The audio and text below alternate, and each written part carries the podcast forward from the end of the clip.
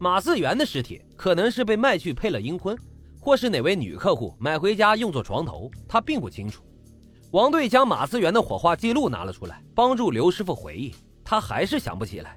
唯一能确定的是，这肯定是魏有才成为专门代理人之前的事情，也就是说，这5个人中的任何一个人都有可能买了去。这无疑增加了刑侦队的调查难度，审讯看来一时半会儿也无法取得进展。王队决定将刘师傅暂时拘留起来。刚审讯完刘师傅，就见一个警员急匆匆地拿着一堆文件回来了。他兴奋地汇报了2件事：一，801室拿去做 DNA 鉴定的指甲已经确定是无穷的；二是冰淇淋车车主的身份查明了，是一个叫做魏有才的人。王队一听，立刻将刘师傅的口供材料拿出来对照，确定这2个魏有才是同一个人。然而，魏有才的车每次都出现在案发现场附近，并不能说明魏有才跟每起案件都有必然的联系，更不能就此推断他就是凶手。尽管车是用他的名字注册的，开车的也有可能是其他人。刘师傅的口供虽然指称他是干倒卖尸体勾当的，但是并没有实质性的证据，也无法进行有力的指控。所以不管怎么样，必须立刻找到魏有才了解情况。王队当机立断，指挥警员们根据车管部门提供的魏有才的居住地址，立刻进行了布控。这个时候已经是黄昏了，某住宅小区里，一辆冰淇淋车从外面开了回来，来到了3号楼的路边停好。车上跳下来一个身材健壮的中年人，这个人正要转身去锁车，附近停着的几辆车的车门突然打开，车上跳下了几个人包抄而来。与此同时，单元门里、花圃里也跳出了几个人往这边冲过来，中年人还没反应过来，就已经被他们按倒在地，丝毫不能再动他。魏有才被推上警车的时候，一个劲儿的扭头不肯走，大声地说：“太快了，还有话还没说。”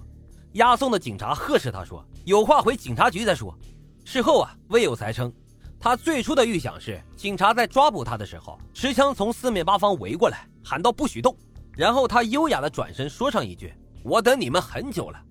哪里知道现实完全不是这样，办案警察完全不预警，直接就将他给扑倒了。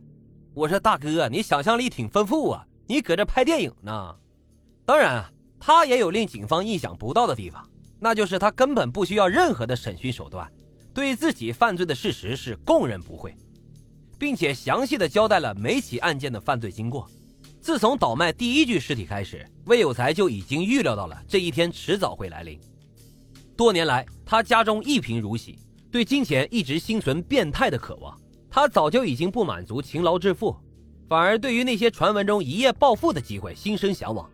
尤其是来到长沙以后，在他看来是不劳而获的那些人纸醉金迷，小日子过得是悠哉悠哉，他心里感觉极度的不平衡。倒卖尸体让他看到了也能过上腐败日子的信心。他利用刘师傅的有利条件，深入偏远地区，开拓出了属于自己的贩尸渠道，并且生意是越做越大，钱财也越积越多。然而令他始料不及的是，有了钱之后的他，对以往可以任意吃喝嫖赌的生活方式完全失去了兴趣。唯一令他感到满足的是不断的挖掘新资源，不断满足客户的各种需求，挑战自己贩卖尸体的能力。然而客户的需求远远超乎了他的预期，开始有客户不仅对尸体的长相、身体状况有要求，甚至对年龄、身高、职业、新鲜度等越来越挑剔。已有的尸体已经完全不能满足他的供货需要。终于他想到了按客户指定的需要去杀人，无穷就是其中典型的一例。在动手之前，他对无穷进行了长达1个月的跟踪观察，在完全了解了无穷的生活习性之后，这才找机会下手。那天无穷在家修水管，妻儿都外出了，他便冒充水管工上门，自称是一位叫做刘雅秋的户主叫他来的。无穷一听，毫无戒备的就放他进了屋。趁无穷转身展示漏水位置的时候，魏有才用事先准备好的高强度胶带勒住了无穷的脖子，很利索的就勒死了无穷。然后如他所说，通过垃圾口扔到了楼下，再从侧面将尸体搬运到冰激凌车上，放在他的车载冰箱里保存。警方在魏有才的冰激凌车上搜出了一个经过改造的大冰柜，除去上层用作伪装的雪糕、冰激凌等等，下面露出了3具还没来得及处理的尸体，全都埋在了冰碴里。其中1具经过鉴定，正是无穷的尸体。其他两具裸体女尸身份有待查证。魏有才并不记得自己曾经处理过一具叫做马四元的尸体，但是他交代了他所知道的其他几名尸贩子的联系方式和地址。警方的抓捕在积极进行中，刘师傅最后只被判了有期徒刑3年，因为根据《中华人民共和国刑法》第302条，盗窃侮辱尸体的，处3年以下有期徒刑、拘役或者管制。3年已经算是最高量刑了。至于故意杀人犯魏有才，按照刑法规定，属于罪大恶极，并对社会造成了极其恶劣的影响，应处死刑并立即执行。但是警方经过研究，决定根据这一案件顺藤摸瓜，在全国范围内进行深挖，以杜绝此类案件再次发生。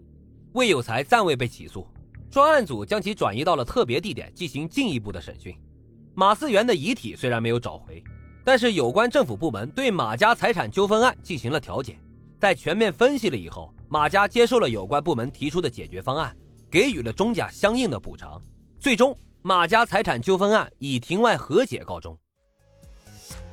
好了，本期的案子就为大家讲到这里，欢迎大家在评论区踊跃的留言。从21集以后，我会在节目中与大家互动。最后，再次感谢收听老白茶馆，您的订阅关注啊，是对我最大的支持。我们下期见。